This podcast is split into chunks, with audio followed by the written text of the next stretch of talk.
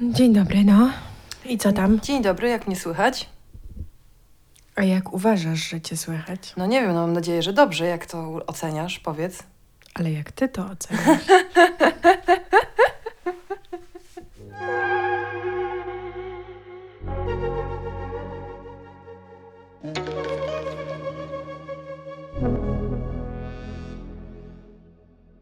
Dzisiaj będziemy rozmawiać na ulubiony temat milenialsów z wielkich miast, y, czyli o psychoterapii. A kto wie, kto wie, może już coraz mniejszych miast nawet. No dobrze by było. I to dobrze by było, to jest ważne, że to teraz powiem, ponieważ mam wrażenie, że powiem tylko za siebie, ale że w tym podcaście, w tym odcinku mogę powiedzieć e, różne rzeczy, które mogą być e, tak zwanymi niepopularnymi opiniami. Pojazdy będą... Troszeczkę skręcamy w stronę foliarstwa dzisiaj? Czy to, to jest to zagrożenie, czy Nie. wręcz przeciwnie? Nie, myślę, że nie foliarstwa, e, ale myślę, że już mówiąc e, z perspektywy osoby, która i terapię przeszła, jakby no, żyje w takim dość e, uprzywilejowanym pod tym względem środowisku, że ludzie chodzą na terapię, że to nie jest obarczone stygmą, to już jakby wypowiadając się z tego jakiegoś no, levelu, trochę pewnie będę się czepiała różnych rzeczy w postrzeganiu psychoterapii, albo w jej traktowaniu, albo w myśleniu o swoich własnych e, kondycjach psychicznych. Czyli dzisiejszy odcinek jest w sumie adresowany do przekonanych, Tak, bo jakby. którzy chcą podzielić włos na czworo. Tak. tak, bardzo dobrze to ujęłaś, bo bazą tego wszystkiego, myślę, o czym będziemy mówić, to jest coś, y, z czym obie się zgadzamy, że psychoterapia jest jakby rzeczą dobrą i bardzo często przynosi bardzo dobre rezultaty i pomaga lepiej poznać siebie i pomaga sobie lepiej radzić y, z różnymi swoimi stanami, bardziej świadomie. Wiele rzeczy bardzo daje i dla wielu osób jest bardzo ożywcza i potrzebna i absolutnie nie, nie mam takiej intencji, żeby cokolwiek, co powiem, kogoś miało do psychoterapii zniechęcić, bo to jest generalnie rzecz bardzo dobra. No, dużo daje, ale trochę też zabiera. Zwłaszcza w portfelu. A to prawda akurat, to zawsze trzeba sobie postawić to pytanie, co lepiej zadziała na mój dobrostan psychiczny, 900 zł co miesiąc do wydania, czy... Z rozrzewnieniem wspominam czas, kiedy było mnie, było mnie stać na dwie terapie w tygodniu. U pani, która twierdziła, że tak często musimy się spotykać, ponieważ jest gęsto. I, I ci szczęśliwcy, którzy na NFZ się załap załapują. Nieliczni szczęśliwcy, nie zazdrośćmy im, lecz róbmy wszystko, żeby ta fala uniosła wszystkie łodzie. Tak. Fala, fala NFZ-u. Słuchaj, powiedział ci ktoś kiedyś, idź na terapię? To jest ciekawe pytanie. Nie pamiętam, żeby mi ktoś to powiedział. Raczej miałam we- wewnętrzny taki głos, ale ja, ja wiele razy powiedziałam to w, nieobecno, w nieobecności osoby, do której to, te słowa kierowałam. Ona Znaczy, powinna iść na terapię. ja, takie podsumowanie, że po prostu tutaj nie ma dobrej rady. To po prostu jedyna rada, którą mam, to żeby ktoś poszedł i się zastanowił tak ogólnie nad, nad sobą. A jak byś się czuła, jakby ktoś ci powiedział, idź na terapię? To prawdopodobnie czułabym. No, teraz to mnie pod, pod, po- pod włos mnie wzięłaś. Prawdopodobnie czułabym, że to jest taki problem pomiędzy mną a tą osobą, która mi to mówi, którego nie rozwiążemy żadną normalną rozmową ani żadnymi, nie wiem, żadne decyzje, które podejmiemy w tym gronie, nic nie, nie zmienią i nie wpłyną. A wiem, powiedziała mi tak jedna osoba. No. Przypomniało mi się teraz dokładnie. tak. To był jeden z moich byłych partnerów, który rozstając się ze mną powiedział, że to będą lata terapii, a nie wiadomo, czy i to pomoże. Wow! Tak, no. Ale dla ciebie rozumiem, że to tak, ty tak, że jesteś to, że to ja. zjebana. No tutaj jakby porówno pewnie byliśmy, albo nie wiadomo. E, Nie, nie mnie to rozstrzygać. W każdym razie poczułam się wtedy, dobra, wracając do tego doświadczenia, poczułam się wtedy niesprawiedliwie osądzona, to na pewno. No, że to właśnie jest, to, że to było wszystko w tym sosie takiego zrywania relacji. Dobra, już dalej z tobą nie gadam, idź na terapię, ogarnij się, e, wróć jak sobie poukładasz w głowie. Że to jest, to jest jakiś taki rodzaj, roz, myślę, że odcięcia się. Ja właśnie też mam takie wrażenie, bo e, mam wrażenie, że jak ktoś komuś mówi idź na terapię, to jest takie, ja jestem normalny, a ty jesteś trochę nienormalna. I No tak, obwijam tak, to w tak. taki, w taki, wiesz, pancerzyk troski, ale jednocześnie to jest bardzo, bardzo nieprzyjemny komunikat. Z tobą jest coś nie w porządku, e, nie potrafisz już w ogóle sobie ze sobą sama poradzić, e, to nie jest do normalnych, przeterapeutyzowanych ludzi rozmowa w ogóle z tobą. Jest to tak naprawdę coś bardzo, bardzo nieprzyjemnego. Mhm. A z drugiej strony mam wrażenie, że trochę wśród takiego środowiska właśnie, no, które terapia nie jest dla nich egzotyką, to mamy też sobie czasami taką wiarę chyba, że ta terapia to jest takie panaceum, nie? No, mogę pomówić o, mogę mówić o sobie, że, że chyba miałam takie wrażenie na samym początku na pewno. Zresztą, bo ja poszłam za tą radą tego, tej osoby, i poszłam na terapię i chyba miałam takie przekonanie, że, że to mnie jakoś uleczy. Mhm. W sensie, że tam się wydarzy coś takiego niesamowitego, magicznego, że ja właśnie jakoś rozwikłam te wszystkie swoje problemy, jakoś tak zobaczę rzeczy, których, które są dla mnie niejasne i że potem już będę zdrowa i normalna. Mhm. tak, bo to jest ta iluzja. Ja też jak poszłam pierwszy raz na terapię, to koleżanka mi to zasugerowała, tylko no właśnie w innym tonie zupełnie.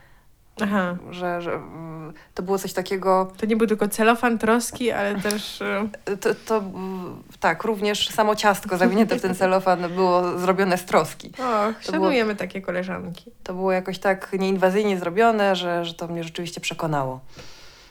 Mm, ale czasami widzę na tych grupkach kobiecych na Facebooku, na tych różnych, których jestem, mhm. jak tam e, dziewczyna na przykład pisze, że tam problem z partnerem i strasznie dużo e, innych e, lasek odpisuje, no to e, trzeba iść na terapię. Na terapię par. Na terapię par, albo że on musi iść na terapię. No tak. Że jego trzeba tam, wiesz, zaciągnąć, wypchnąć, wrzucić na tę terapię, żeby ktoś go naprawił.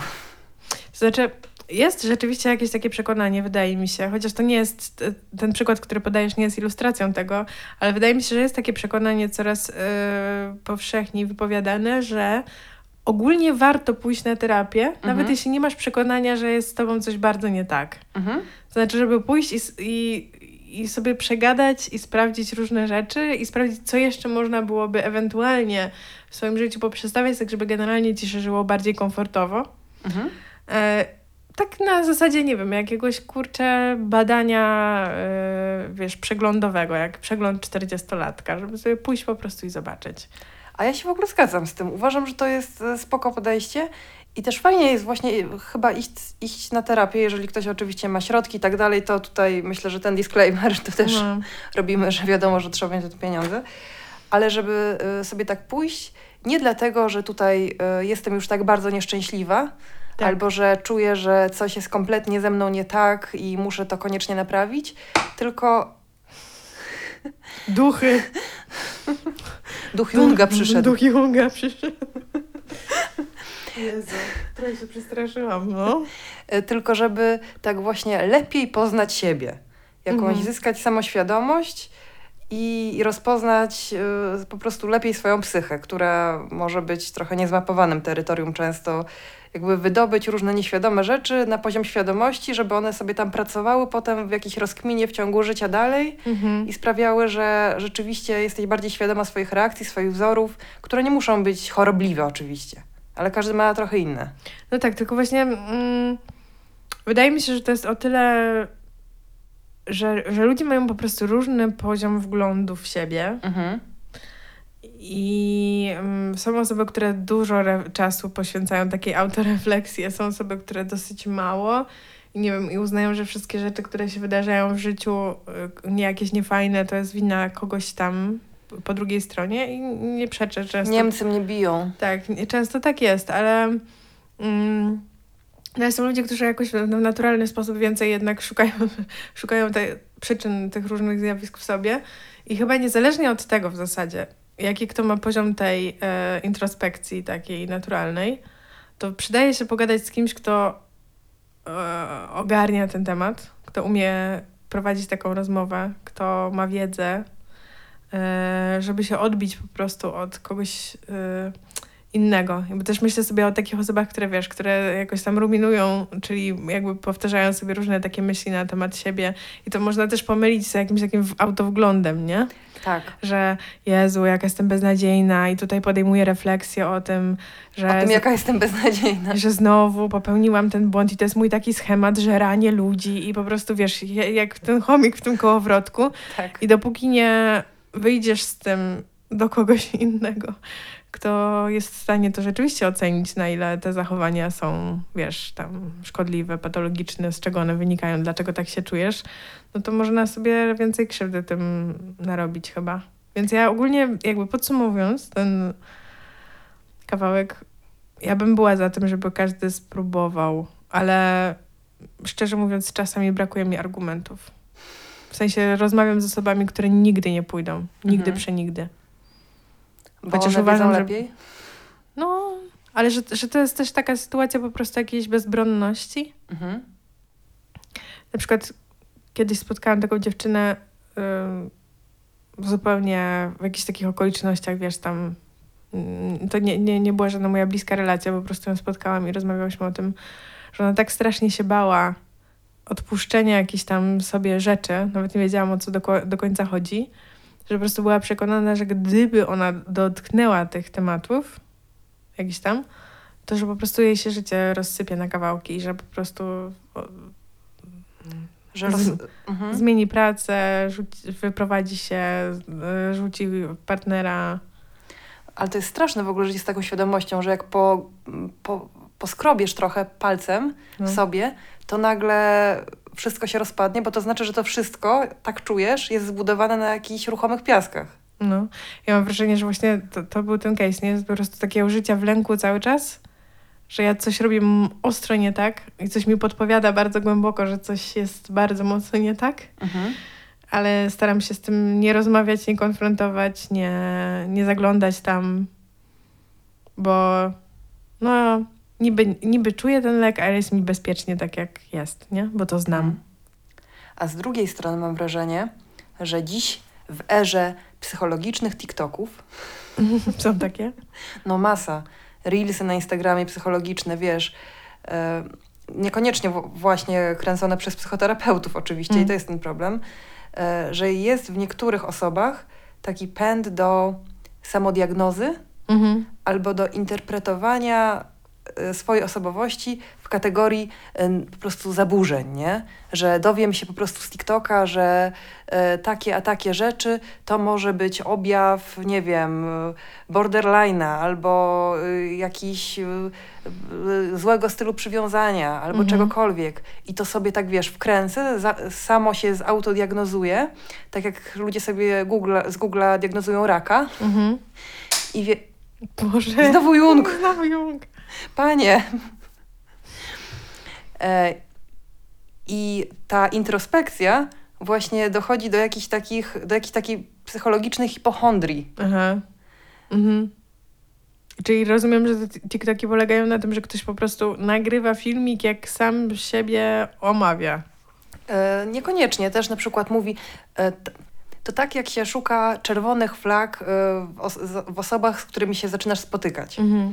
że no, spóźnił się, no, notorycznie się spóźnia, nie szanuje mego czasu, czerwona flaga.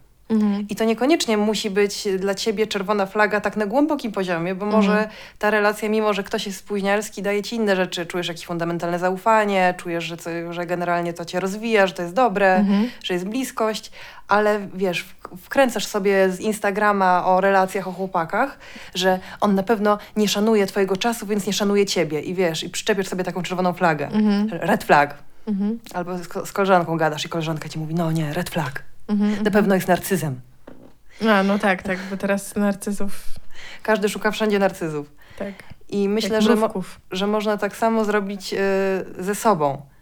Że na podstawie TikToka y, wkr- y, uznasz, że masz jakieś zaburzenia, albo y, nie diagnozując się, uznasz, że pewnie masz ADHD. I Mhm. nagle całe swoje życie zaczynasz podporządkowywać swoje stany psychiczne zaczynasz podporządkowywać tej myśli, że no bo ja jestem taka i mam to. Stajesz ja się wiem. sama dla siebie jednostką chorobową jakąś albo licznymi. Dobra, to teraz mam inne skojarzenie z kolei z e, bardzo popularną chorobą, e, przypadłością związaną z u- układem gastrycznym, czyli po prostu bardzo powszechne, epidemiczne wręcz e, nietolerancje laktozy na przykład, Glutenu. albo glutenu głównie, głównie glutenu. Akurat laktozy to nikt sobie nie wymyśla, ale To jest ch- chyba dobre, no? Że brzuch ci się nadyma po tym, jak się obierz chlewa. no, więc na pewno, na pewno jest to nietolerancja glutenu i w związku z tym poprosimy gluten-free e, mąkę do pizzy. Tak. którą zjemy całą. I Tak. potem się zastanawiamy nad tym, co ten brzuch tak wydało. Przecież miało być gluten free. Więc y, no to dosyć obsesyjne przyjmuje formy w różnych y, właśnie w takich średnioklasowych ym, kręgach. Tak. Ja w ogóle ukułam sobie taką teorię, słuchaj, mm, ogrodu versus lasu na to. No, Chciałabym Ci opowiedzieć, bo dzisiaj mi przyszło do głowy. no. Że mam wrażenie, że psychikę, osobowość, jakby no psychę właśnie, można porównać, słuchaj, do lasu. Do lasu. Tak. Jesteśmy w tym lesie i okej, mamy tam rozpoznane jakieś polany, jakieś Mhm. tam, wiesz, ścieżki, ale czasami nagle wychodzi, odkrywamy w toku chodzenia po tym lesie, czyli w toku życia, jakieś dziwne, ciemniejsze zakamarki. Mhm. Jakaś, wiesz, ścieżka, której nie, zna, nie znałyśmy. Trochę nie wiadomo, gdzie ona w ogóle prowadzi. Trochę jest nieznana, więc niepokojąca może. Mhm. Jakiś pojawia się dyskomfort, że tutaj myślałyśmy, że ten las znamy, a tu nagle jakieś, wiesz, dziwna rzecz. No. Bo coś nagle się w naszej osobowości pojawia, jakaś, wiesz, nowa potrzeba. Rozwijamy się, zmieniamy w toku życia. Mhm. E, Jakieś nowe bodźce do nas przychodzą, Mhm. więc e, no, dla mnie to jest naturalne, że jakieś też nowe obszary w swojej psyche e, widzimy.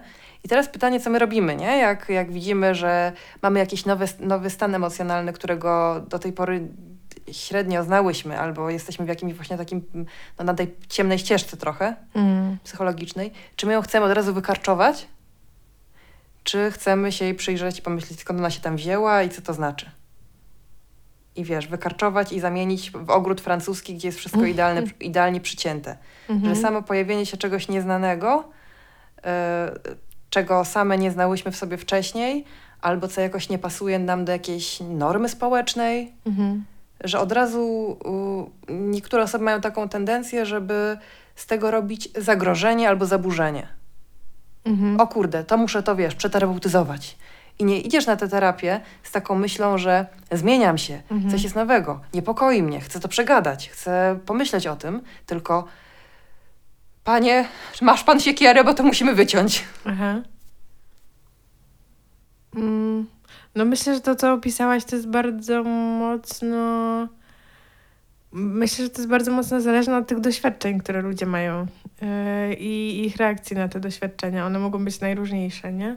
Że są takie osoby, które po prostu mają dużo ze względu na jakieś, nie wiem, na jakieś e, właśnie doświadczenia trudne czy traumatyczne, mają po prostu lęk związany z jakimś obszarem tego lasu, żeby iść za twoją metaforą. E, I wolałyby na przykład nie wykarczować to ze względu na to, że nie chcą się konfrontować znowu z tym jakimś rodzajem cierpienia czy bólu, które, z którym ta część lasu się wiąże. To znaczy tak, jeżeli już kilka razy wszedłeś na bagna, z, którego, z których cię mu, trzeba było końmi wyciągać, No. to nowa ścieżka budzi niepokój. To jest coś o zaufaniu do siebie i jakiegoś, jakiemuś takiemu wróceniu do, jakby myślę, że twój model chodzenia po lesie, który, który przedstawiasz, nie jest, e, nie musi być wcale powszechny i jakby najlepszy i jedyny. Jasne, ja to- Tak, tak, tak. Chodzi mi, chodzi mi tylko o to, że po prostu, że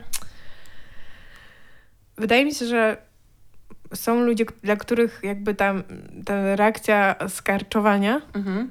że ona jest podyktowana jakby bardzo silnymi przesłankami, które kiedyś im uratowały życie na przykład. Że to jest jakiś mechanizm, rodzaj mechanizmu obronnego, nie? Że jakby odcinam jakąś część swojego doświadczenia i nie chcę tam, nie chcę tego. Ale być może to jest po prostu ja inaczej rozwikłałam tę metaforę, której A. użyłeś. A wiesz, bo y, ty myślisz teraz o osobach, które na przykład już mają za sobą ciężkie jakieś doświadczenia No. psychiczne, a ja myślę bardziej o dwudziestolatce, co ogląda TikToki, doszukuje się w sobie problemów.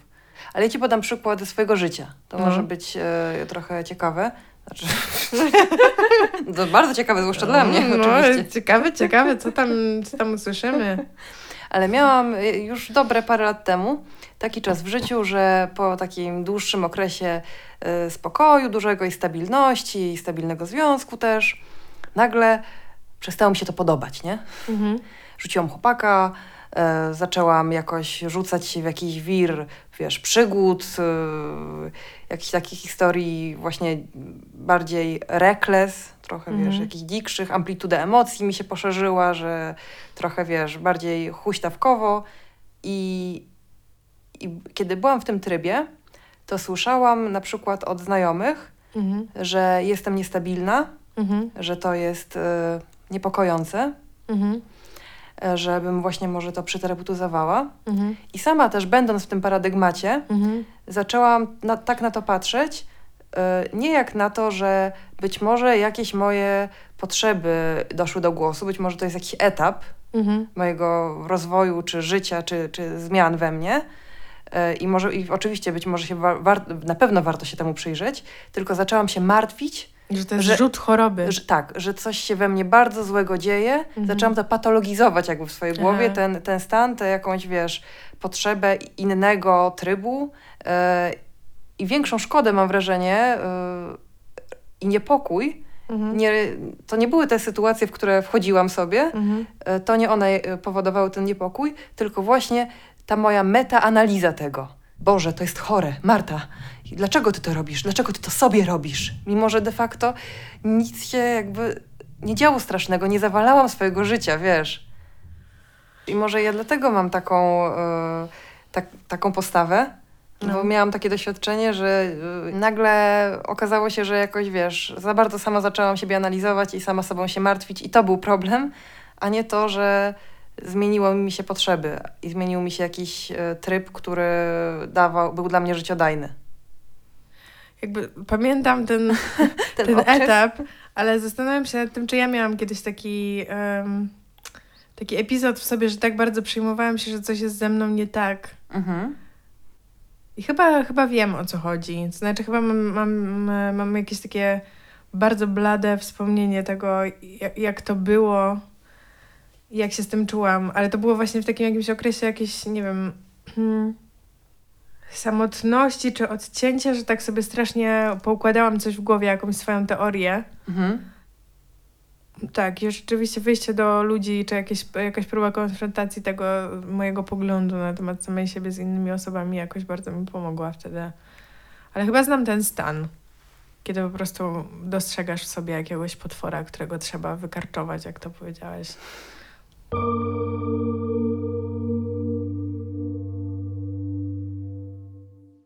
Jest taki e, mm, psycholog amerykański, James Hillman, Mhm. On jest jungistą, w ogóle był uczniem Junga, potem e, nawet w tym Zurychu był dyrektorem chyba tego słynnego Jungowskiego Instytutu, ale został takim trochę heretykiem jungowskim. Stworzył trochę na bazie Junga jakieś własne teorie. E, Do mnie to w ogóle strasznie przemawia, ale ja jestem, wiesz, ezobabą, nie? Więc tutaj nie będę Mm. nikogo e, namawiać na, na nic na siłę.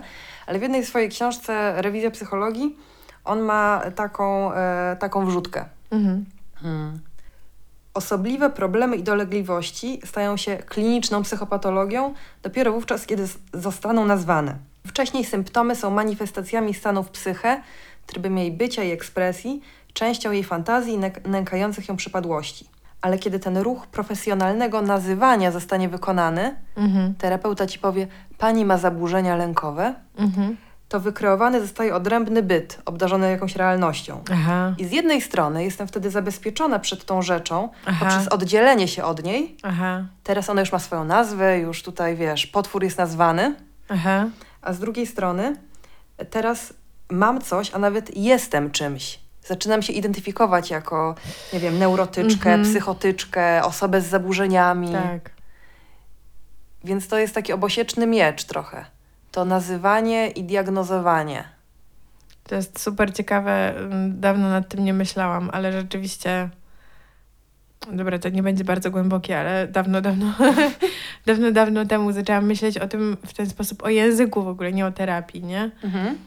Że język em, on nam jest jakimś tam narzędziem, do, które zostało wytworzone do tego, żeby ludzie się mogli ze sobą komunikować i jakoś łączność mieć ze sobą, prawda? Żeby się tam ostrzegać przed zagrożeniami i tak dalej, i tak dalej.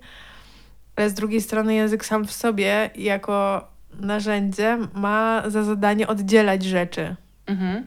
i je nazywać, nie? No, czysty Wittgenstein. No właśnie.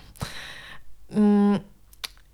I trochę za każdym razem, kiedy próbujesz się komunikować, to jednocześnie podkopujesz pod sobą dołek. No bo w tym języku wszystkie rzeczy są osobnymi jakimiś bytami, które wchodzą ze sobą w jakieś interakcje. Mm, Teraz przenosząc to na tę na tę niwę e, psychologii, czy też w ogóle medycyny, bardzo dużą trudność sprawia w tych procesach, powiedzmy, diagnostycznych, no nie? Że mm, jest jakaś cecha, po prostu osobnicza, jak na przykład, nie wiem, temperatura ciała, ciała Mhm. i że większość ludzi ma tę temperaturę zwykle 36,6, ale są osoby, które mają na przykład 37 Mhm. z, nie, z, nie, z nieznanej przyczyny. Ale tak po prostu mają i to nie oznacza, że ich ciało jest jakieś tam chore, Że jest cały czas w stanie podgorączkowym. tylko że po prostu tak jest, ale gdzieś trzeba jakby nazwać tę granicę, która jest już e, stanem niezwykłym dla większości osób, po to, żeby móc podjąć jakieś działania, które tej większości osób w jakiś tam sposób pomogą.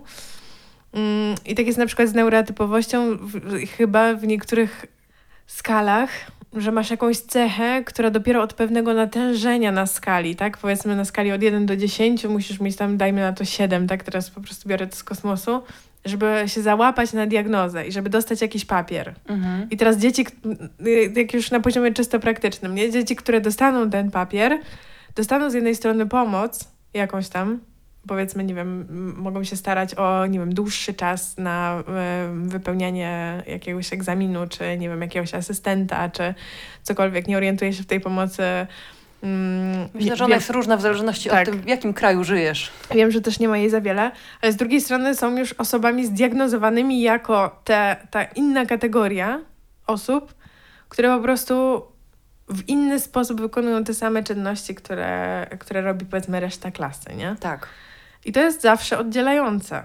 Znaczy, to nie ma prawa być, yy, wiesz, rzeczą, która nagle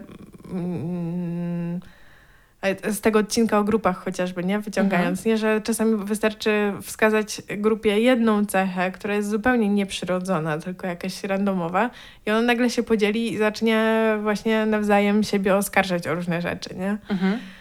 Więc tak, totalnie jest to obosieczny miecz. I tak sobie myślę, że wewnątrz jednostki też to może się dziać. Tak, że, że zaczynasz właśnie na przykład interpretować wszystkie swoje różne stany jako objawy tego, z czym zostałaś zdiagnozowana albo z, czymś, z czym sama się autozdiagnozowałaś na TikToku.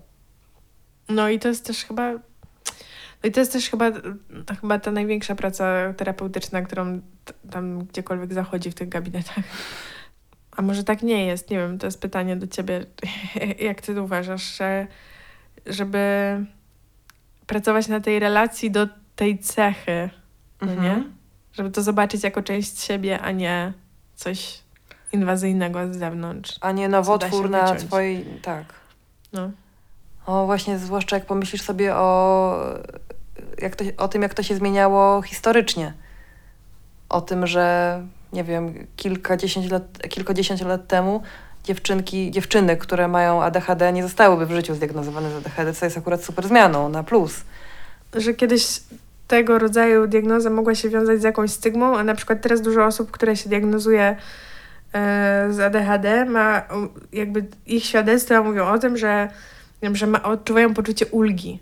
Tak, Że to, to, się jakoś nazywa i to z czegoś wynika, co jest biologiczne i niezależne od nich, a nie to, że oni mają jakąś moralną odpowiedzialność za to, że mają ADHD.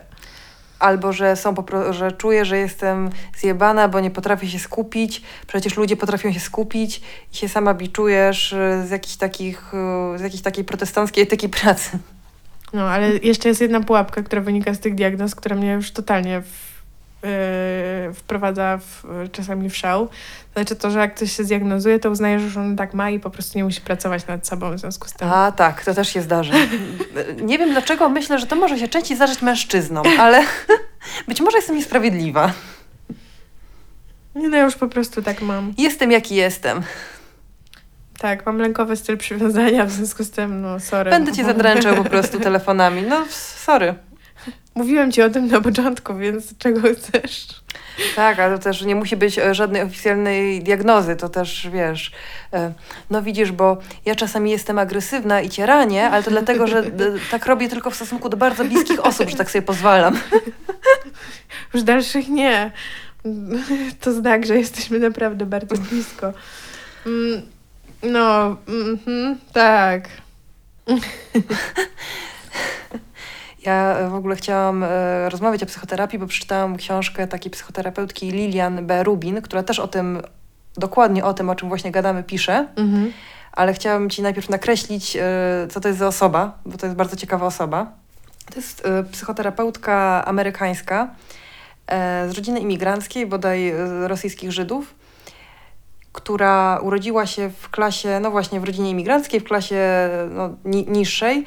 Jak została e, sekretarką, to już to rodzina uważała za duże osiągnięcie. Potem e, wyszła za mąż, zaczęła jakieś inne prace wykonywać. W wieku 40 lat poszła na uniwersytet w Berkeley i tam zaczęła studiować socjologię. Mhm. Dostała doktorat 7 lat później, a potem po tym doktoracie zrobiła szkołę psychoterapeutyczną, jakieś, wiesz, szkolenia. I jako mniej więcej 50-latka zaczęła być terapeutką. Mhm. Ona jednocześnie przez cały czas była socjolożką Mhm. i bardzo ciekawe jakby badania robiła. E, Była też feministką i również na takie feministyczne tematy prowadziła te badania. Na przykład była jedną z pierwszych osób, która zau zau które zauważyły w ogóle, że taki feminizm, wiesz, tej e, osób z białej klasy średniej niekoniecznie zawsze pasuje wszystkim innym i kobiety z, klas, pracują, z klasy pracującej mają też inne jakby problemy związane z tym, że są kobietami, ten intersekcjonalizm cały Mhm. E, pisała o, o różnicach między przyjaźniami damskimi, męskimi. Mm, No, też właśnie bardzo dużo badań wykonywała rozmów, e, Mhm. wywiadów.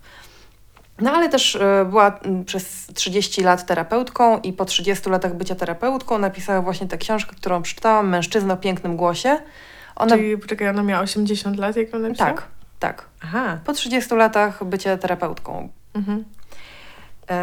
I to jest bardzo ciekawa książka, bo ona opisuje jakieś mm, przykłady swoich e, pacjentów, ale nie jako case study tych pacjentów, tylko jako case study siebie jako terapeutki. Czy Mhm. też w ogóle y, osoby terapeutyzującej. Uuu. Tak, że wiesz, że kiedy na przykład zachowałam się niezgodnie ze sztuką, Aha. i co to dało? To, te opowieści są w takim trybie trochę, że op- opisuje na przykład, że pacjent się z nią umawia, jakie ona ma już uczucie na tym etapie umawiania się przez telefon, jakie ma odczucie, kiedy ten pacjent wchodzi do gabinetu, jak to warunkuje jej zachowanie wobec niego. Trochę rozbija ta lektura, bardzo ciekawa. Tę taką myśl o tym, że psychoterapeuta jest takim jakimś super profesjonalistą, e, z takim super zestawem zasad, które k- zawsze wie, którą zastosować, zawsze wie, jakie pytanie zadać. Totalnie nie.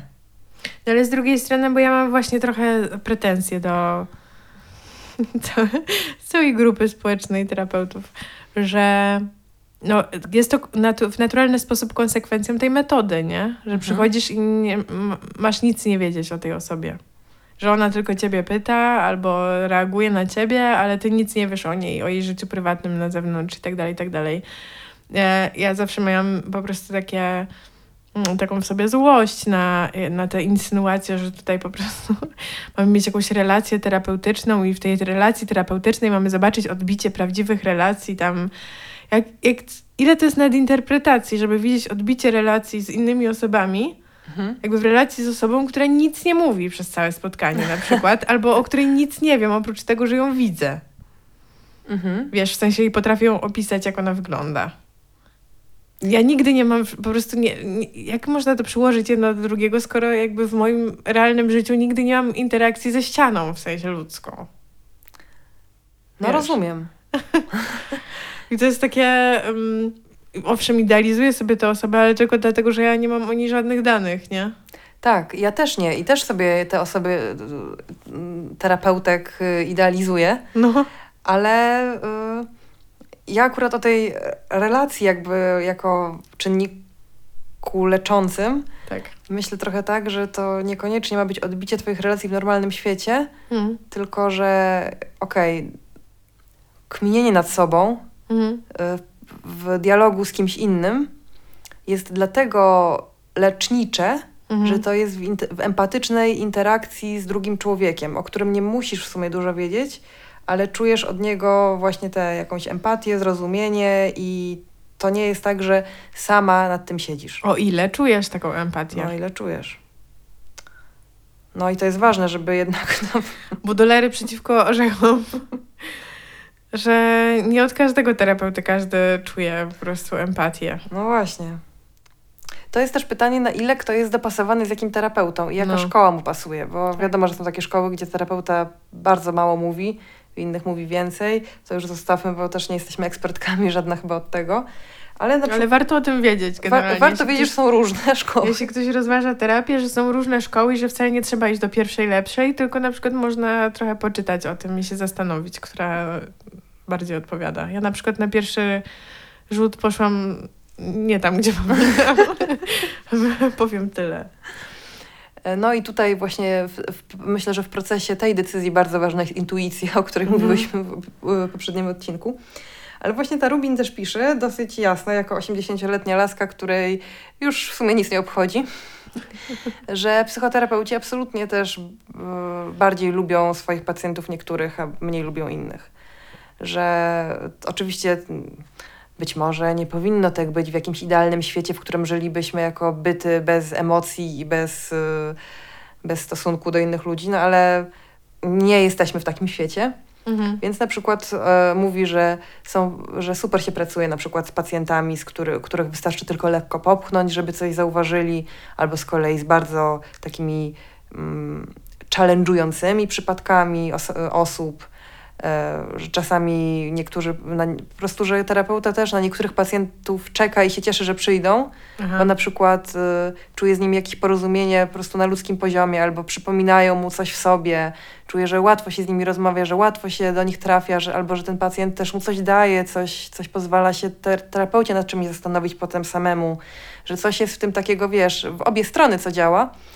E, A czasami ktoś do ciebie przychodzi i jesteś zmęczona samą myślą o tym, że znowu przyjdzie do ciebie ktoś, do kogo na przykład nie możesz się dobić, do kogo nie umiesz trafić, albo kto, wiesz, ciągle krąży wokół jakichś tematów i bardzo trudno jest go skierować na inne, albo kto na przykład po prostu źle rezonuje z twoją własną osobowością. Na przykład Rubin pisze, że ona jest y, osobą, która ma w sobie pewną niecierpliwość i łatwo się nudzi. I jeżeli pa- Jezu. no tak, że to jakby są jej cechy przyrodzone, które, z którymi musi walczyć, jeżeli e, trafia jej się- się pacjent, no. który e, ciągle właśnie ruminuje o tym samym na przykład. I że wiadomo, że wtedy wchodzi i superwizja, i swoja własna refleksja nad e, swoją postawą, ale że no nie ma co udawać, że terapeuci to roboty są i też nie z, z którymiś pacjentami czują większą iskrę, a z którymiś mniejszą.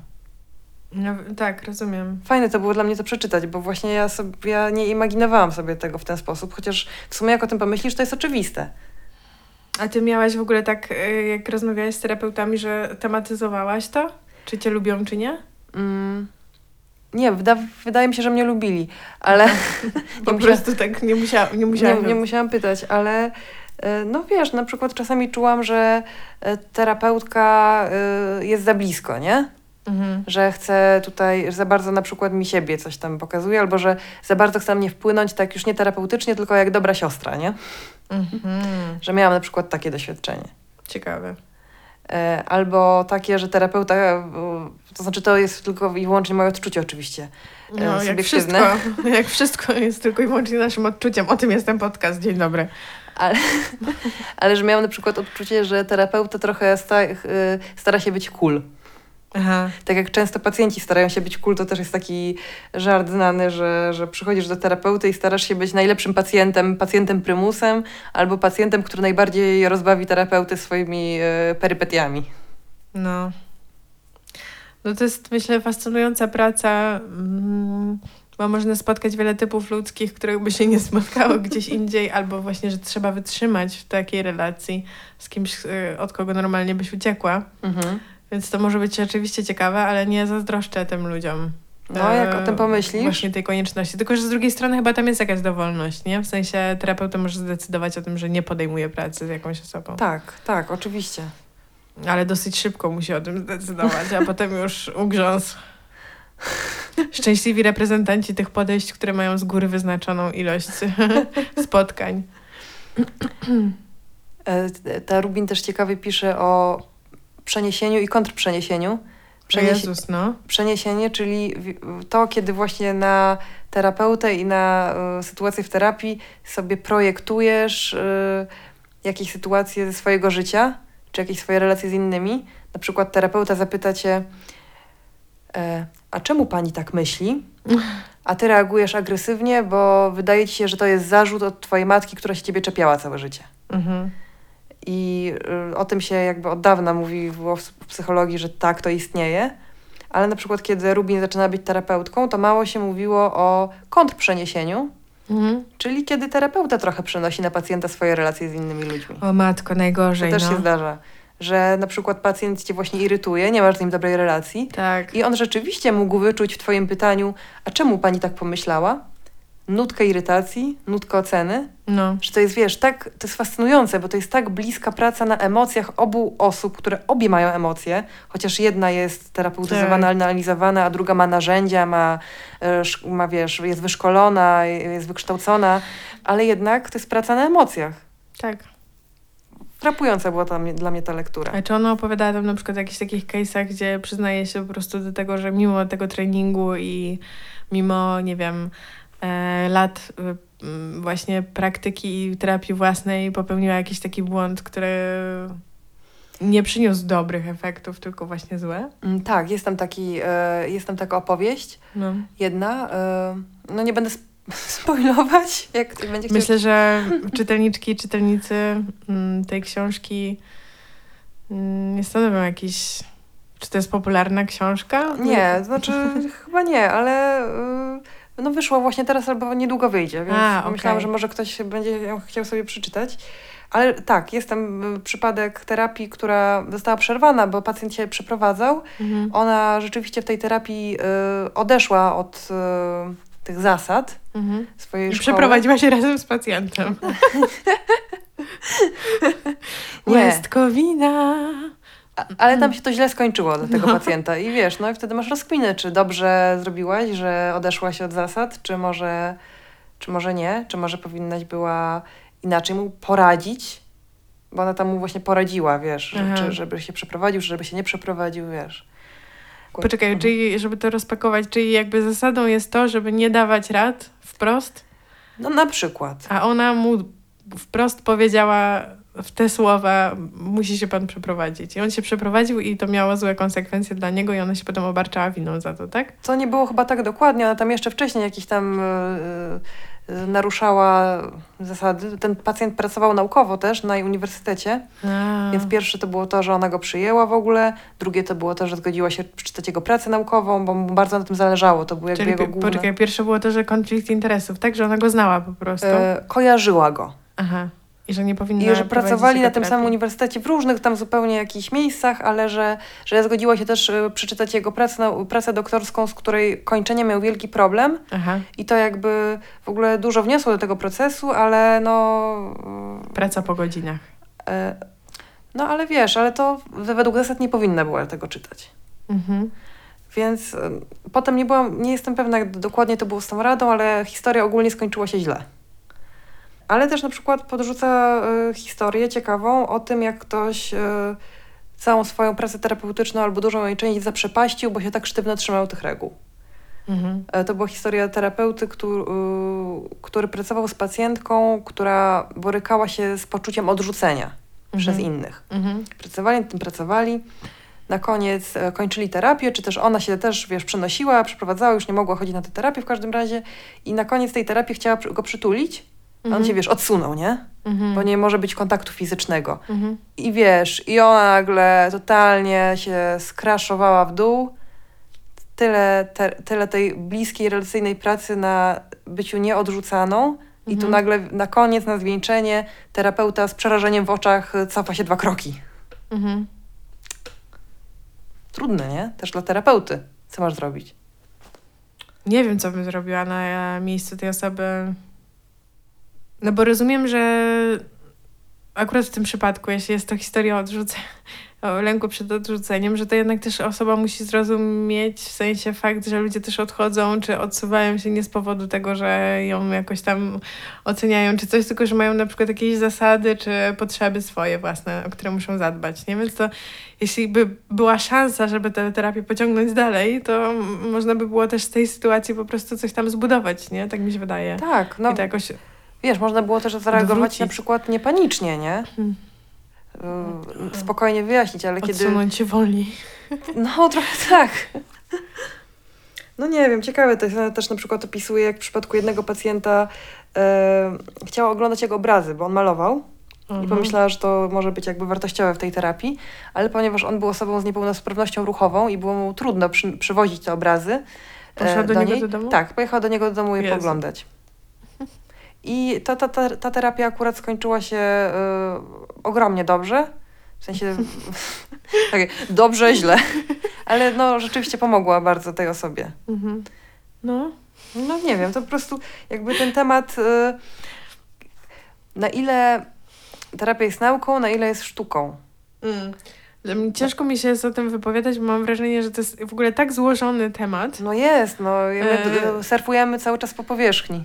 Yy, nie to, żeby inne tematy, o których rozmawiałyśmy tutaj nie były złożone, ale mam po prostu mm, jakieś takie po prostu wrażenie, że, że ja mam swoje jakieś doświadczenia bycia osobą po tej drugiej stronie. Mhm. Jakoś bardzo ciężko mi, że to jest jakieś dziesiąte piętro, jak sobie wyobrażam, jak się czuje ta druga osoba. Dziesiąte piętro analizy. I na przykład mam, nam, mam na przykład taką trudność, nie? Jakby z oceną, co jest terapią, która skończyła się bardzo dobrze i co to znaczy, że w ogóle terapia się kończy, nie? Mhm. I że ono ma jakiś efekt. Kiedy, jak to się ocenia w ogóle? Czy to powinno się oceniać, czy nie? No zależy też w jakiej szkole, bo na przykład w nurcie poznawczo-behawioralnym, przynajmniej jak ja przyszłam na, na, na terapię poznawczo-behawioralną, to na początku określiłyśmy sobie z moją terapeutką cele terapii, co ja chcę osiągnąć. No, uratować świat. I co? I, i w momencie, powiedzmy, że no dobra, niech to będzie, że, że chcesz sobie poradzić z myślami lękowymi o tam pająkach. Mhm. Weźmy to. No To jest już super behawioralne, ale dobra. No. I kończę terapię i już nie mam tych myśli o tych pająkach. Albo kończysz terapię i te myśli o pająkach nie blokują cię w życiu. Dobra, Możesz je no dalej to- mieć, ale No, no, no i powiedzmy, że zapada decyzja o tym, że kończymy tę terapię na tym etapie i za dwa lata mi to wraca. I to jest to była do, dobra terapia czy zła terapia wtedy? nie mam pojęcia. Nie wiem, jak oceniać terapię tak na skali dualnej. No bo jakby sam wiem, że właśnie te szkoły różnią się między sobą właśnie długością trwania tej terapii, stylem rozmowy, tym właśnie, czy na ile się ktoś odsłania jako terapeuta i na ile w ogóle wchodzi w tę interakcję z tą drugą osobą. Więc jakby mam wrażenie, że tutaj jest całe spektrum możliwości, w tym jeszcze takie skrajne, kompletnie mambo jumbo, kiedy ktoś, e, wiesz, jest tak naprawdę w relacji z tą osobą i to trwa powiedzmy, nie wiem, 12 lat, wiemy o sobie wszystko, e, odwiedzamy się nawzajem w domu, oglądamy swoje sobie obrazy, wyprowadzamy sobie psy i tak dalej, ale nadal udajemy, że to jest, wiesz, e, terapia, nie? No nie, to, to już jest jakiś przy, przypadek, o którym nie słyszałam nigdy w życiu. No, Hannibal Lecter. po, po, po, polecam ten serial, ale tak naprawdę nie polecam. Chociaż ciekawa jestem, jakbym obejrzała go teraz, ym, czy on by mi się podobał.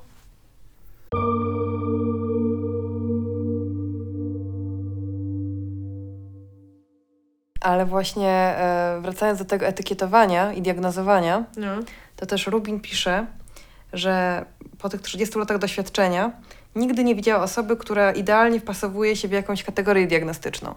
No tak. Że to jest, że to widać też po tym, jak zmieniają się kategorie diagnostyczne, jak są niuansowane, jak pojawiają się subkategorie.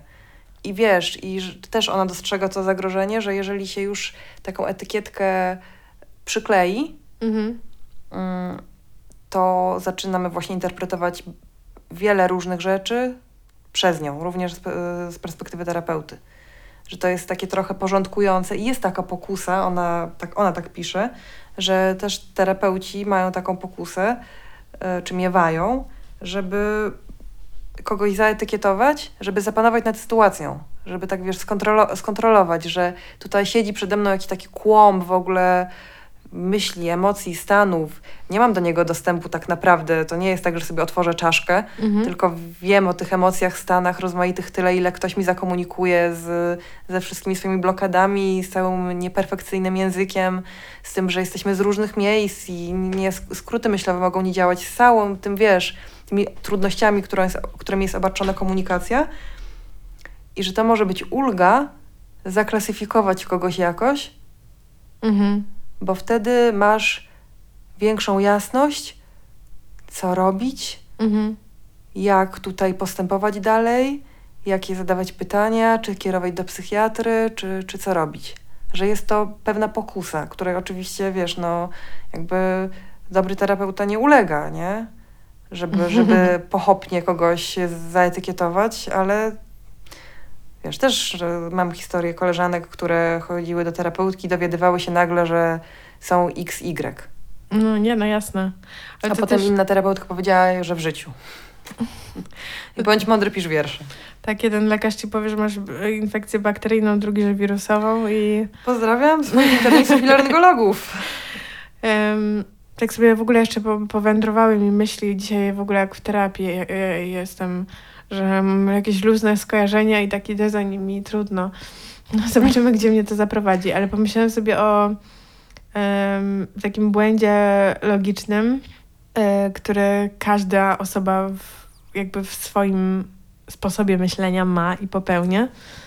Po polsku nazywa się to efektem potwierdzenia.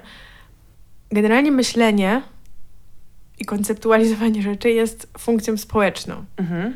To znaczy, każdy z nas myśli i argumentuje sobie wewnątrz po to, żeby nie żeby sam dojść do jakichś wniosków, bo to zawsze prowadzi na manowce, tylko żeby się zderzyć z innymi osobami, Mhm. co one wiedzą, co one myślą, i żeby wymieniać argumenty. Mhm. Ale żeby to było jak najbardziej ekonomiczne, to każdy z nas zaczyna jak gdyby od takich najbardziej, ym, można powiedzieć, leniwych tez. To znaczy Aha. pierwsza myśl, która ci przychodzi do głowy.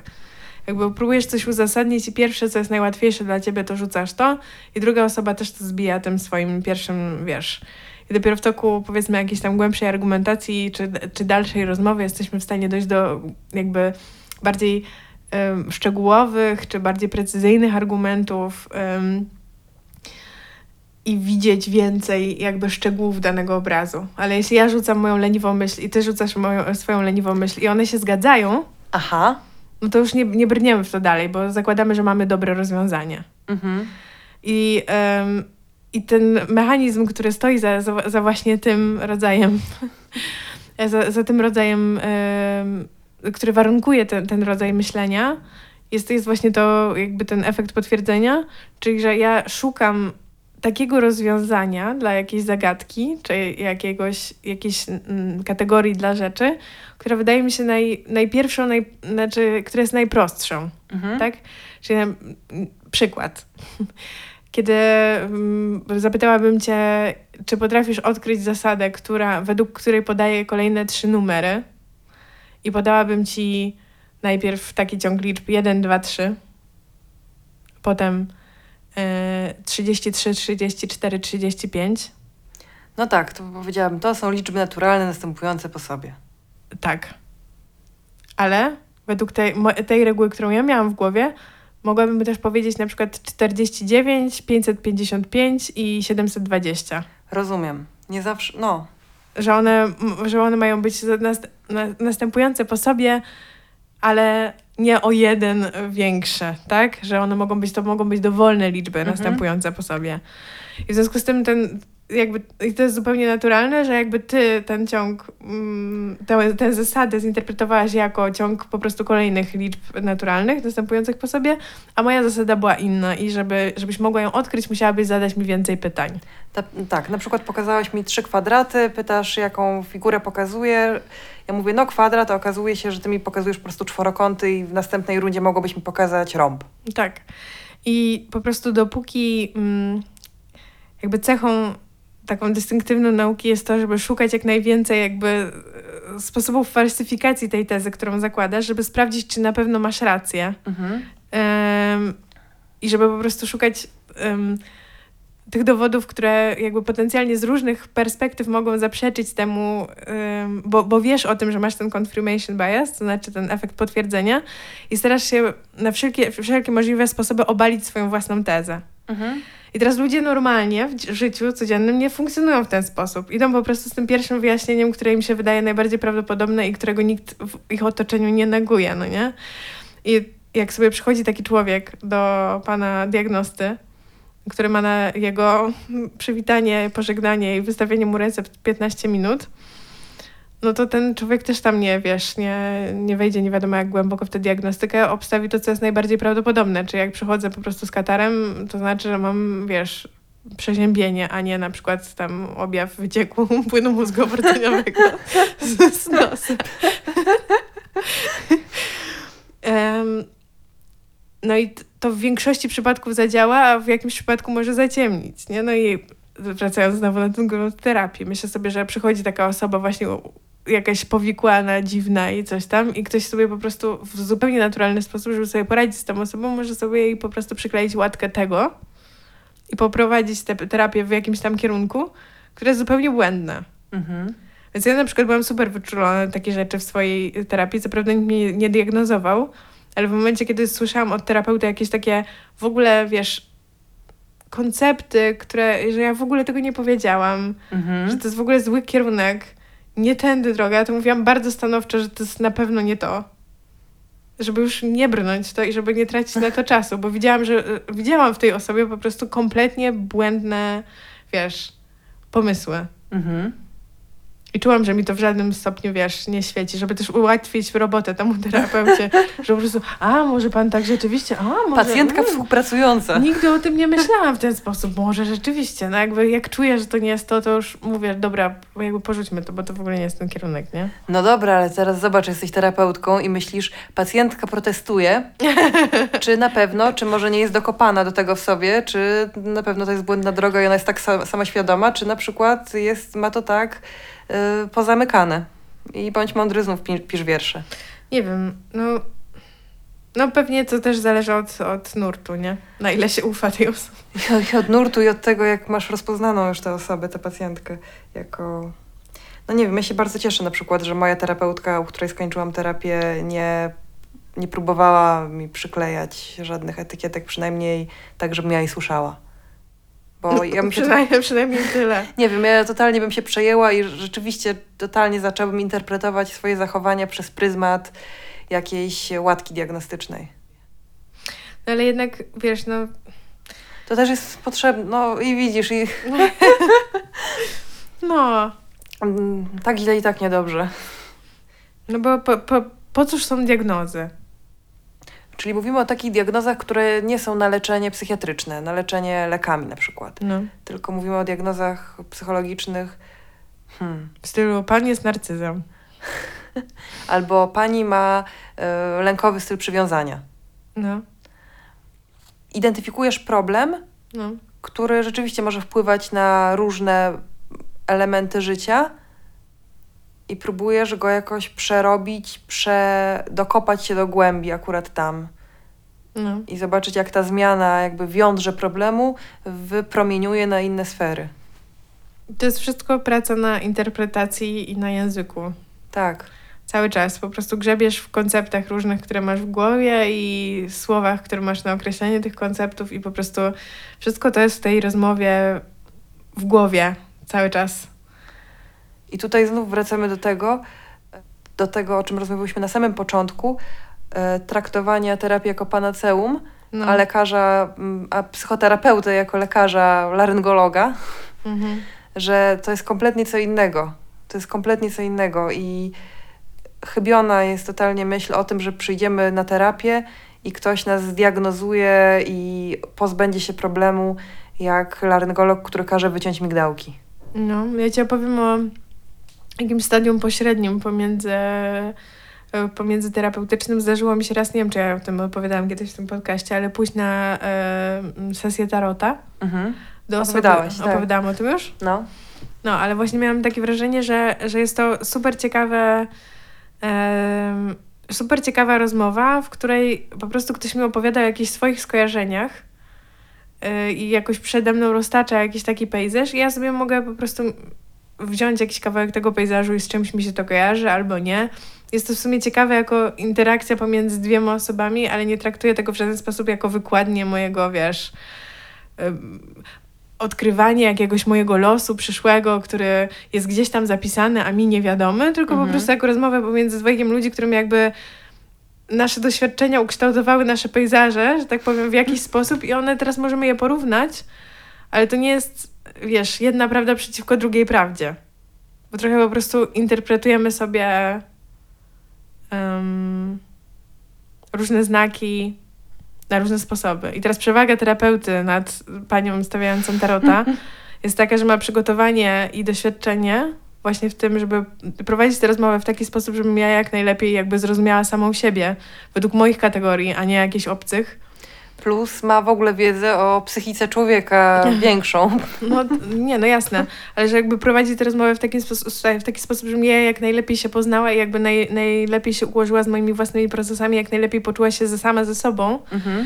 a nie żeby mi jakby wiesz, objaśnić jak świat wygląda i włożyć mi do głowy jakieś kategorie, które w ogóle mm, ni, nic mi nie, wiesz, nie są, są jak gdyby inwazyjne. Wydaje mi się, że te kategorie one mogą pomagać po prostu sobie coś przestawić, jakoś zobaczyć to z innej strony jakoś właśnie doprowadzić do tego, że się coś tam akceptuje i jakoś, nie wiem, jakoś lepiej mm, hmm? lepiej się to wszystko po prostu układa w całość, ale, ale na pewno ma też to tę drugą ciemną stronę.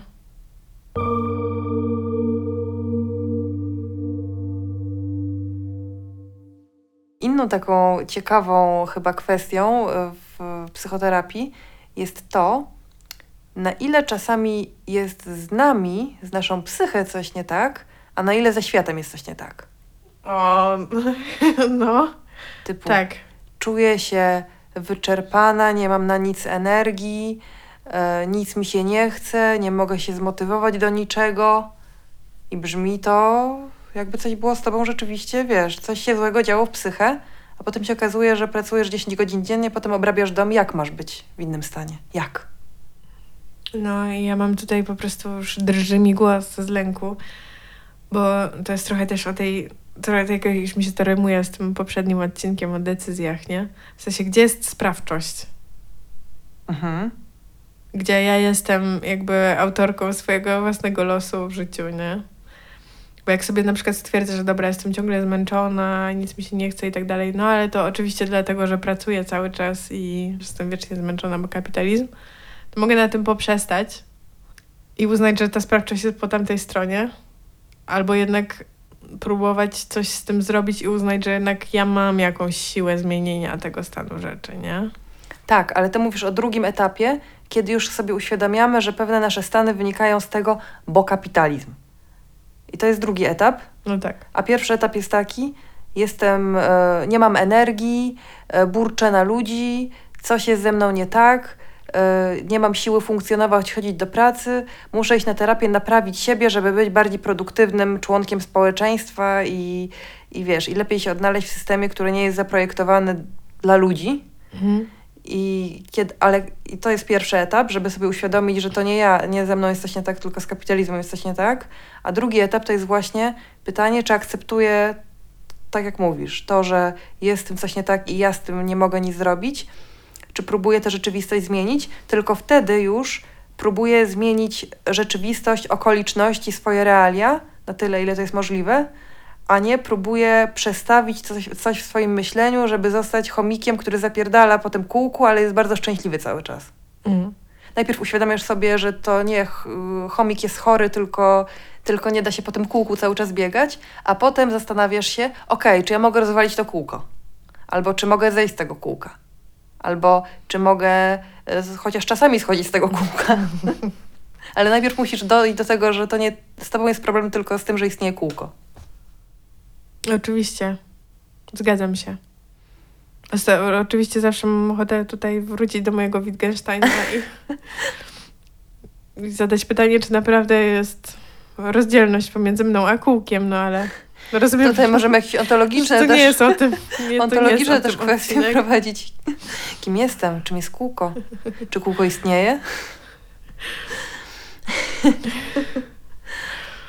No, albo właśnie, no tak, i to jest też zawsze wielkie pytanie, gdzie jest ta sprawczość? Czy jeżeli mamy na przykład e, lęki i obawy, bo obawiamy się e, tego, że wszyscy spłoniemy w katastrofie klimatycznej, to czy jesteśmy w stanie się tego, czy na przykład jakieś leczenie tego, czy terapeutyzowanie tego może jest okej, bo może nie potrafimy tego zmienić jednoosobowo. Mm. Y, Tutaj nie mamy jakiejś wielkiej sprawczości. Jako grupy mamy oczywiście wiadomo, ale, ale samodzielnie z tego nie odsuniemy źródła tego lęku. No ale właśnie znowu, i tutaj wchodzi ten, ten język, nie? Że jest jednostka, i, która nic nie może, i jest grupa, która może. I to po, postawienie jednego przeciwko drugim jakby zaburza w ogóle ten obraz, że przecież y, grupy składają się z jednostek i jednostka wpływa na grupę i cała ta dynamika nie cierpi języka, który jest po prostu tak, wiesz, em, zaciemnia obraz i postać, postać świata tak naprawdę, no. Bo ostatnio zostało mi zarzucone, No. że ja tutaj y, rozsiewam jakąś jednostkową perspektywę na zmianę. ym, każdy na lewicy się z tym spotkał na pewno, a już y, nie na lewicy to zwłaszcza, że po prostu jak, może, mo- jak ja mogę jako jednostka cokolwiek zmienić, skoro to są takie sprawy wielkie, systemowe i dlaczego w ogóle y, tutaj, wiesz, wkraczać z jakimiś opowieściami o mm, jednostkowych postaciach, jakichś bohaterach czy coś tam uważam, i to z mojego osobistego doświadczenia wyciągam to, że to jednak bardzo często procesy grupowe zależą, słuchajcie, od ludzi. I to nie jest tak, że jest jakaś abstrakcyjna grupa, która po prostu zachowuje się w jakiś sposób, tylko są pojedyncze osoby w tej grupie, które wchodzą między sobą w relacje i biorą za coś odpowiedzialność albo nie. I bardzo często to nie jest decyzja grupowa, że oni spontanicznie coś zrobią i się spontanicznie zaangażują albo spontanicznie się nie zaangażują w jakąś zmianę, tylko to są jednak decyzje podejmowane na poziomie mniejszych grup lub wręcz jednostek, że ktoś postanawia z, jakiej, z jakiejś przyczyny zrobić coś. No tak, bo jak ludzie łączą się w grupę, to nie mają od razu wspólnego mózgu jak pszczoły w ulu. No niestety, tego nie przeskoczymy. Bardzo żałuję i chciałabym, żeby tak było, ale nie. Póki co musimy uznać odrębność innych ludzi i przekonywać ich do czegoś, jeśli nam na czymś zależy. Po prostu nie ma innej opcji. Muszę wyjść od siebie. I to jest trochę takie, wiesz... em, taki, now, taki em, mam wrażenie, new age'owy rodzaj eskapizmu, że tutaj tak naprawdę nie ja, tylko planeta, więc ja się położę po prostu na tej planecie i będę leżeć i to na pewno wszystko samo się, wiesz, zmieni. No albo się nie zmieni właśnie. Ale cóż, gdzie, gdzie mi tam No dobra, ja chciałam powiedzieć tylko tyle, No, że można się angażować w różne sytuacje, w różne grupy i działać na rzecz różnych rzeczy, ale i tak możesz mieć dalej lęk związany z czymś, że coś nastąpi złego. a no tak. I że wtedy też jest pytanie, i to też chciałam powiedzieć, żeby, że być może właśnie można w trakcie terapii nauczyć się jakichś strategii radzenia z tym lękiem, który mimo tego, że jest uzasadniony, że lęk nie musi być, źródło lęku nie musi być wysnute z dupy, żebyś się bał i żeby źle ci się żyło. Tak. Co jest oczywiście trudniejsze do pokonania, jeżeli wiesz, że ten lęk jest uzasadniony. Ale strasznie, strasznie wszystko jest to bardzo zniuansowane po prostu. Tak. Trudno nam jest y, w każdej sprawie powiedzieć jedną prostą rzecz. No, zwłaszcza przy takim temacie, myślę. No nie wiem, dla mnie taką rzeczą, y, która w przygotowaniu do tego odcinka jakoś się ciekawie ukazała, Mhm. to było właśnie to, na ile patrzymy na siebie w takim rozszczepieniu pacjent-lekarz, szukając w sobie rzeczy, które odstają Mhm. od normy, którą nie wiadomo dlaczego, arbitralnie uznajemy za normę, że to jest jedna z możliwych postaw, a druga jest taka, żeby uważać, że ta osobowość jest jakaś cała Mhm. i, i patrzeć na nią z ciekawością. To jest ciekawy postulat. Drogie słuchaczki i słuchacze, czy patrzycie na siebie z ciekawością? Cóż też ona wymyśli? Co tam jej, wiesz, na tę powierzchnię morza wypłynie z głębin nagle? Kurde, Jak to się stało, że ja tak mam? jak to się stało, że coś do mnie przyszło, jakieś uczucie? Czemu nagle się uspokoiłam? Co za ciekawa osoba. Popatrzę na nią. Porozmawiam chwilkę. Czemu ona się boi? Jedno z takich najbardziej rozbrajających pytań w takich e, sytuacjach jakiejś autoagresji i e, auto właśnie... e, Wiesz, jak jesteś w takim trybie z maczetą w tym lesie i wycinasz tam... Biczujesz się, że to jest we mnie nie takie, to jest we mnie nie takie. To jest właśnie... Jak ktoś cię zapyta, dlaczego tak mówisz o sobie, a nie, nie, mów, nie jesteś w stanie powiedzieć tego o kimkolwiek innym na zewnątrz. Tak, to jest to słynne pytanie. Czy powiedziałabyś tak swojej przyjaciółce, gdyby zwierzyła ci się z tego problemu, który ty masz? No właśnie. Czy powiedziałabyś jej, tak jak mówisz sobie, jesteś idiotką, prostu wariatką, jak możesz tak siebie nie szanować? Kolejny Z raz. czego ty chcesz w życiu? Kolejny raz ten sam błąd, ta sama rzeka, kiedy ty się nauczysz po prostu beznadziejny przypadek. To życzymy patrzenia na siebie i na innych z ciekawością. Mamy nadzieję, przynajmniej ja mam, że tutaj nasze e, ruminacje propos terapii, nasze doczep, do, roz, rozdzielanie włosa na czworo nikogo do niczego nie zniechęciło, bo terapia jest też właśnie świetnym miejscem, żeby się sobie przyglądać z ciekawością i siebie poznawać. I te swoje ciemne zaułki oswajać, tak żeby już nie były ciemne. Jak w pięknej piosence Kay Tempest y, pod tytułem Hold Your Own. Kay nie mówi, że w terapii, ale y, żeby twoje wilki z y, po prostu z zakrwawionymi pyskami zamieniły się w psy, które przynoszą ci kapcie. O, ja już jestem w, takim stanie, że przypomniałam, jak powiedziałaś kapcie, to mi się przypomniało, że widziałam dzisiaj kapcie z logotypem Friends.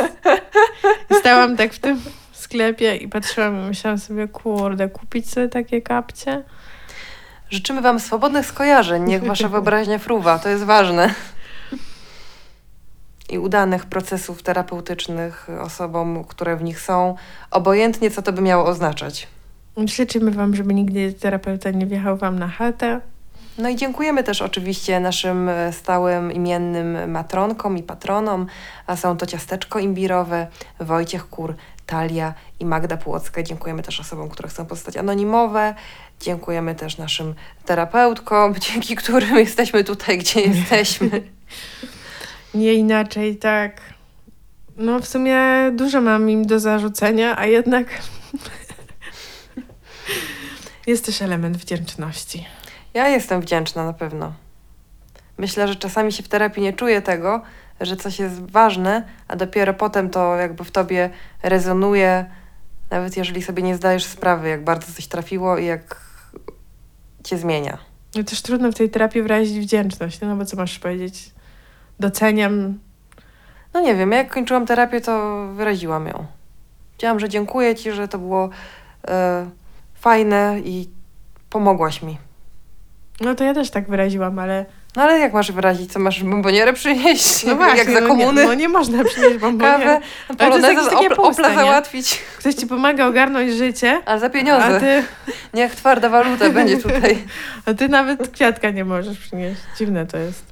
No, kwiatek w postaci 150 zł za godzinę pracy, to myślę, że może sobie terapeutka cały bukiet kupić. Gdyby ktoś chciałby nam oferować taki kwiatek za przeszłą godzinę e, pracy, pod którą niniejszym się podpisujemy, to zapraszamy bardzo na Patronite'a.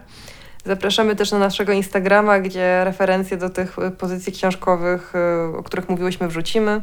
Wrzucimy w relacje. Tam trzeba, jak wejdziecie na nasz profil na Instagramie, to są wyróżnione relacje, e, czyli takie zapisane na stałe i można sobie kliknąć i odtworzyć relacje ze wszystkich poprzednich odcinków, jeśli ktoś jest akurat na etapie em, Jeżeli ktoś słucha tego odcinka, na przykład y, w styczniu 2024. Tak. Może tak być. Są takie osoby. Znaczy będą. Może to ja będę wtedy na urodzinie sobie wysłucham, jakie głupoty żeśmy gadały. W nowym procesie terapeutycznym oczadziała Tak. nowością. A potem, Co ja mówiłam? a potem jak ta terapeutka jechała oglądać obrazy, to ktoś będzie sobie słuchał twoich podcastów, pomyśl. Twój terapeuta. A? Nie pomyślałaś o tym. Pomyślałam o tym ostatnio, bo myślałam, żeby się zapisać na terapię. Znalazłam sobie na intuicję terapeutę, który pomyślałam, że będzie fajny. Okazało się, że on nie ma terminów i tak dalej. Ale pomyślałam, kurde, a nuż on będzie nawiązywał do moich podcastów, a nuż sobie wysłucha. O Jezu, Ale to potem- było dziwne. Ale potem pomyślałam, że to by była dla niego naprawdę dodatkowa praca, nie, nieopłacana. Więc tutaj kapitalizm ukoił mój lęk. Y, Czy kapitalizm koi wasze lęki? Dajcie znać w komentarzach. na Instagramie i na Spotify też jest możliwość komentowania i bardzo, bardzo, bardzo zachęcam i proszę o wystawianie nam sympatycznych ocen w tym, że mm, na tych platformach streamingowych, które mają taką możliwość, ponieważ to zwiększa widoczność tego podcastu i no po prostu szerzycie dobro. Karma wraca. I na koniec disclaimujemy, że żadna z nas nie ma psychologicznego wykształ- wykształcenia, Jezu, nie nie. jest terapeutką. Nie, nie. My mówimy to, co nam ślina na język przyniesie, co mózg wyprodukował, a wiadomo, że wszyscy jesteśmy. E... No właśnie. Jesteśmy z Polski. Chciałam na przedprożu pół, półrocznej jak mówi- zimy. Jak mówi moja mama, każdy ma swoje. Więc my też mamy swoje i mówimy przez pryzmat swojego to, co sobie wymyślimy. Prosimy tego nie traktować jako żadną prawdę objawioną. Oj nie, oj nie. E, po prostu dzielimy się z wami naszym krajobrazem. Mamy nadzieję, że, że komuś on na przykład się wyda w jakiś sposób ciekawy. Do usłyszenia.